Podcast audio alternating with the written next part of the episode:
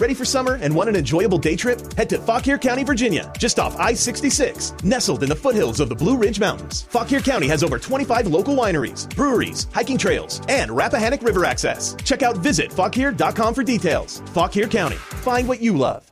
Welcome to The Terrible Take, a daily segment telling Steelers Nation what's on our mind. I'm Alex Kozora. I want to leave a final thought on the Ben Roethlisberger Kenny Pickett comments made during Sunday's episode of Ben's podcast. As expected, and as Roethlisberger even admitted, they drew a boatload of attention locally and nationally. No surprise there.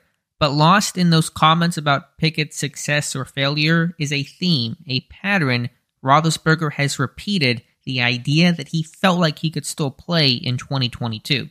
Sandwiched in all those comments was Ben saying, quote, when someone comes in to replace you and I still feel like I had it, end quote. And it's not the first time Ben has said that on his podcast. I think it's pretty clear Ben felt like if given the chance, if he had the opportunity, he would have and could have played in 2022. He wanted to play. I think that's pretty clear. But the Steelers, as they've done with a delicate touch to names like Troy Polamalu before, were ready to move on. To even play in 2021, team president Art Rooney seemed a bit reluctant and noted the need to take care of Ben's contract, which the Steelers did.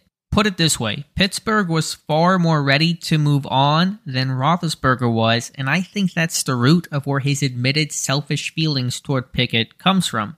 Retiring, it's hard, and while Ben was clearly on his very last leg, the competitor in him wanted to give it one more try. Be sure to follow us at SteelersDepot.com and check out episodes of The Terrible Take every day at 5 p.m. Eastern Time. And check out The Terrible Podcast with myself and Dave Bryan every Monday, Wednesday, and Friday.